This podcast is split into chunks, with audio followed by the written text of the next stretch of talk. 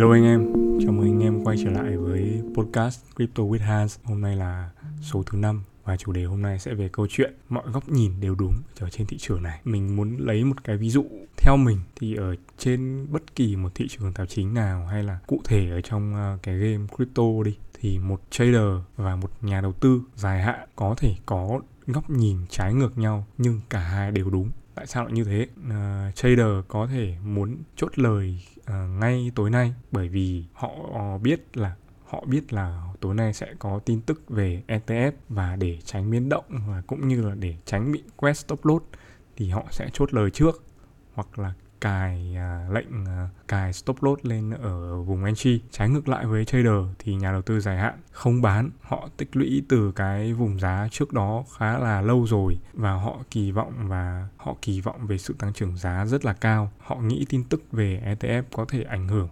trong ngắn hạn tuy nhiên là họ có tầm nhìn dài hạn hơn thế nên là họ không bán. Họ nghĩ là họ sẽ phải mua lại token với cái giá cao hơn nếu mà họ bán bây giờ thì câu chuyện ở đây mình muốn nói là gì? Có thể là rất là nhiều anh em ờ, đầu tư crypto và sẽ dùng cái nền tảng X và mọi người thường lướt Twitter và sẽ gặp rất là nhiều cái trường hợp tương tự. Một người nào đó có thể đăng một cái nhận định là uh, tin tức này là sell the news và một bên khác lại đăng là lại nghĩ là không phải như thế. Nhưng theo mình thì cả hai sẽ đều đúng theo khuôn khổ của riêng họ và khung thời gian của họ. Như trong cái câu chuyện của mình thì một người họ muốn giảm nhẹ mức lỗ và họ set up lệnh trade ở trong ngắn hạn và họ muốn chốt lời sớm hơn vì họ giao dịch trong khung thời gian ngắn hơn, còn cái, còn người còn lại thì đầu tư trong dài hạn hơn, đã xuống tiền trước đó một khoảng thời gian lâu rồi và họ muốn giữ cái vị thế đó của họ lâu hơn.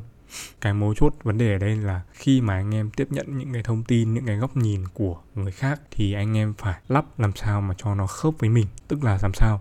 Tức là anh em cần phải có riêng một cái quy trình cho mình, một cái quy trình đầu tư riêng cho mình, một phong cách đầu tư riêng phù hợp với chính bản thân mình. Mình nghĩ là mỗi người khi mà tham gia đầu tư, thay vì là đọc càng nhiều thông tin càng tốt thì nên tập trung vào cái câu chuyện gọi là kỷ luật và có một kế hoạch mua bán phù hợp với cái điểm mạnh và điểm yếu của mình. Mình nghĩ đấy sẽ là cái bước đầu tiên khi mà anh em bước vào cái hành trình đầu tư. Và đương nhiên là nó chỉ là cái bước đầu tiên, nó nó là những cái bước rất là nền tảng thế nên là không phải là anh em chỉ cần làm như thế là anh em sẽ có được một cái kết có hậu, anh em sẽ kiếm được nhiều tiền. Nhưng mình khá là đảm bảo là khi mà anh em xây được một cái quy trình vững cho bản thân, phù hợp với mình, thì cái việc giữ được tiền cũng như là ổn định cho cái tài sản của mình, nó sẽ dễ dàng hơn rất là nhiều. Podcast hôm nay đến thế thôi. Cảm ơn anh em đã nghe podcast của mình. Và nếu anh em có thích những cái nội dung như này thì anh em có thể like, follow hoặc là share gì đó. Nếu anh em có